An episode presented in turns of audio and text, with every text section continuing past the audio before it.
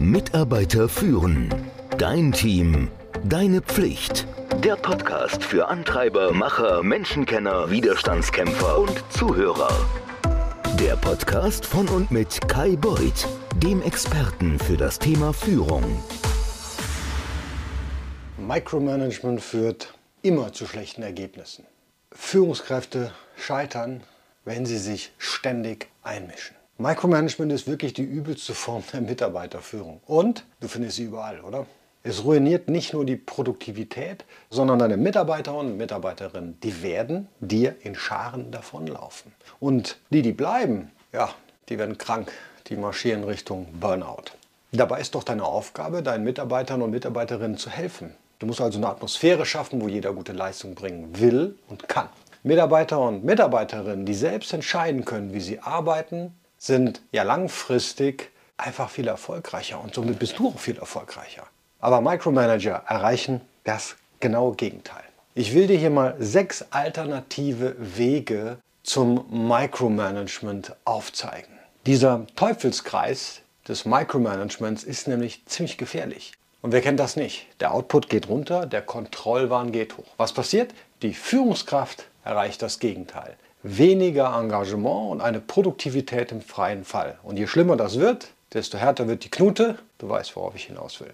Du kannst und musst das als Führungskraft ändern. Und diese sechs Alternativen, die werden dir helfen. Erstens, du brauchst die richtigen Mitarbeiter. Ja, das ist keine Rocket Science. Aber um das richtige Team zusammenzustellen, musst du die Unternehmenskultur verstehen. Ein agiles Startup braucht zum Beispiel Mitarbeiter und Mitarbeiterinnen, die mehr als die Standard-Stellenbeschreibung machen. Wenn du bei der Einstellung nicht ehrlich und offen gegenüber den Bewerbern und Bewerberinnen bist, was den Job und die Erwartung angeht, dann wird es nichts.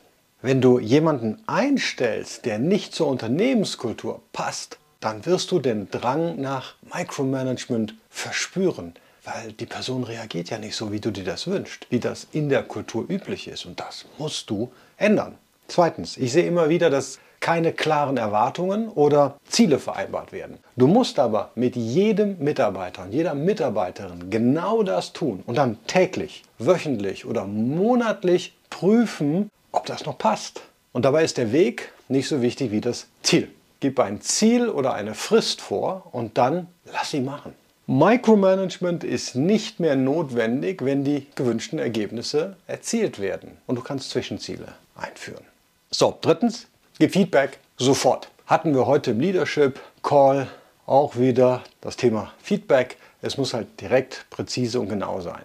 Übrigens, die Warteliste des Leadership-Programms hat wieder auf. Ich werde den Link in die Show Notes machen. Kostenlos und unverbindlich kannst du dich dort eintragen lassen und dann werde ich dich informieren, wenn es losgeht. Also, Feedback sofort geben. Du wartest nicht bis zum nächsten Meeting. Und zwar, das gilt für positives wie negatives Feedback. Dann die Konzentration auf das große Ganze macht deutlich, worauf jeder arbeitet. Und das Feedback zeigt deinen Mitarbeitern und Mitarbeiterinnen, wo stehen sie gerade und was könnten sie tun. Viertens, deine Mitarbeiter und Mitarbeiterinnen müssen Verantwortung spüren. Erst dann sind sie voll bei der Sache. Mitsprechen dürfen und verstehen, wie sich die Arbeit auf alles auswirkt. Das ist das Zauberwort. Eine Aufgabenliste, die einfach nur abgearbeitet werden muss, die führt ganz selten eigentlich nie zu einem guten Ergebnis.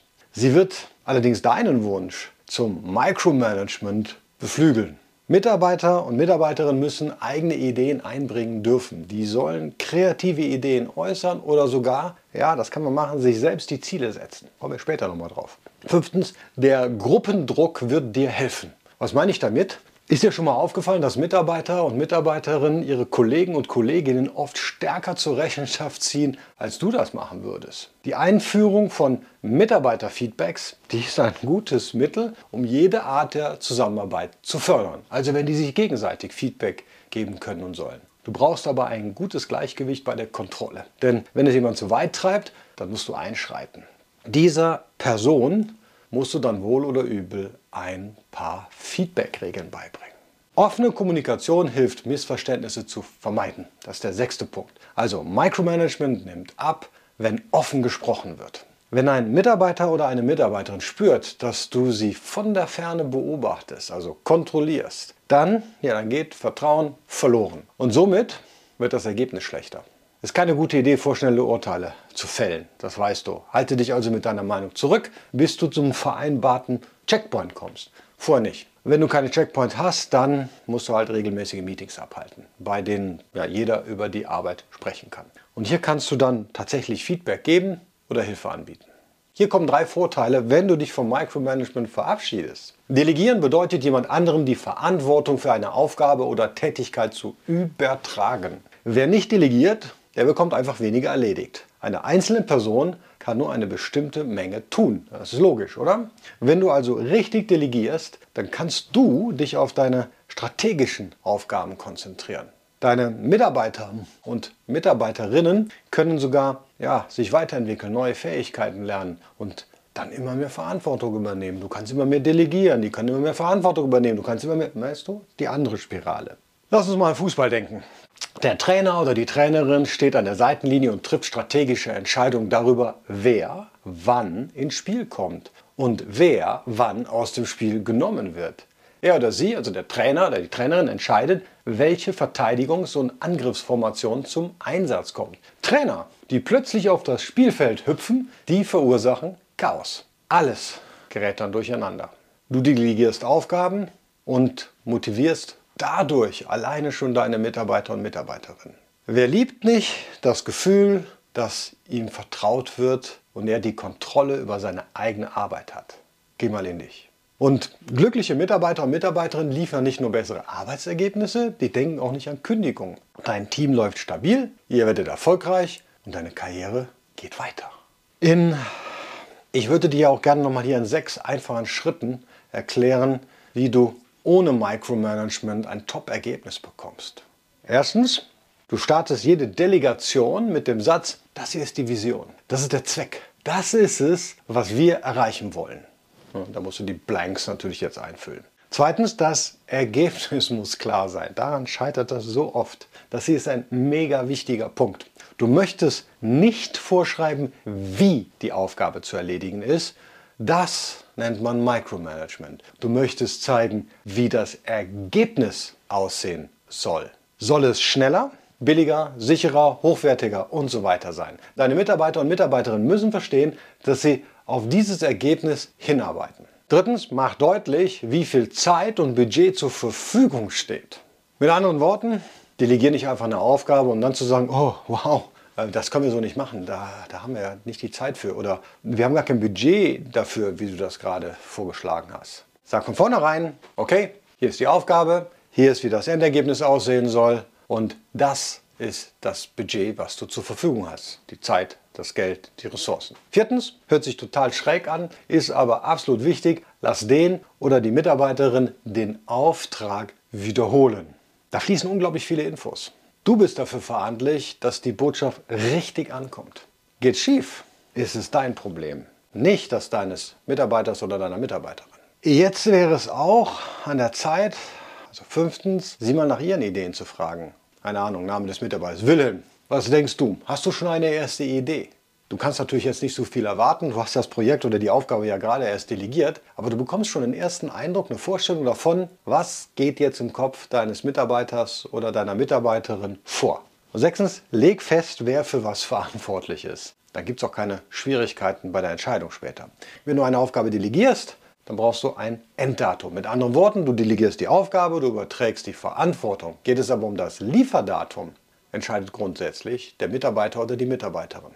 Warum? Naja, dann ist das Commitment, wie es neudeutsch so schön heißt, größer. Diesen Termin auch tatsächlich zu halten, weil den hat sich ja der Mitarbeiter überlegt und ausgedacht. So, der größte Fehler, den du jetzt machen kannst, nachdem du all das gehört hast, ist, es geht schneller. Da gibt es eine Abkürzung. Man muss das nicht alles berücksichtigen, was der Beuth gerade gesagt hat. Aber meine Erfahrung zeigt, es gibt keine Abkürzung. Ich habe sie alle ausprobiert, sie waren alle länger und teurer. Die Abkürzung verkürzt meistens den Start, es geht schneller los, aber am Ende wirst du viel, viel länger brauchen, weil du alles nacharbeiten musst, was du vorher nicht richtig übergeben hast. Das Problem ist, wenn du das am Anfang nicht richtig machst, dann wirst du im Laufe der Aufgabe des Projektes wieder in deine Micromanagement-Gewohnheiten zurückfallen. Und zwar mit all den Problemen und den Schwierigkeiten, die ich dir vorhin genannt habe. Wenn du also nur in einem Punkt schlammst, dann reicht es aus, um alles zu ruinieren. Und dann bist du genau da, wo du nicht sein wolltest. Also, mach's richtig, dann wird's was. In der Nutshell könnten wir also sagen, wir haben alle schon mal gemicromanaged, oder? Aber keiner liebt Micromanagement. Weder der Micromanager noch der gemicromanagte. Also ich habe das zumindest noch nicht erlebt. Einige von uns haben den Absprung geschafft. Und zwar spätestens, als sie lernten, wie man richtig delegiert. Das ist nämlich die Kunst, wie man Micromanagement loswerden kann. Das kannst du in sechs Schritten machen, wie erwähnt. Du musst mit der Vision starten, mit dem Warum. Machen wir das Ganze, dann beschreibst du genau, wie das Ergebnis aussehen soll. Dann machst du deutlich, wie viel Zeit und Budget etc. zur Verfügung steht. Dann lässt du den Mitarbeiter oder die Mitarbeiterin die Aufgabe, den Auftrag wiederholen. Dann fragst du nach ihren Ideen und dann legst du fest, wer für was verantwortlich ist. Auf Wiedersehen, Micromanagement. Und denk dran, du kannst dich wieder auf die Warteliste des Leadership-Programms setzen. Kostenlos, unverbindlich. Sobald es losgeht, schicke ich dir einfach eine Nachricht, eine Mitteilung und dann kannst du entscheiden, ob du genau das, was ich gerade gesagt habe, in der Praxis begleitet durch mich anwenden möchtest. Mitarbeiter führen. Dein Team. Deine Pflicht. Der Podcast für Antreiber, Macher, Menschenkenner, Widerstandskämpfer und Zuhörer. Der Podcast von und mit Kai Beuth, dem Experten für das Thema Führung.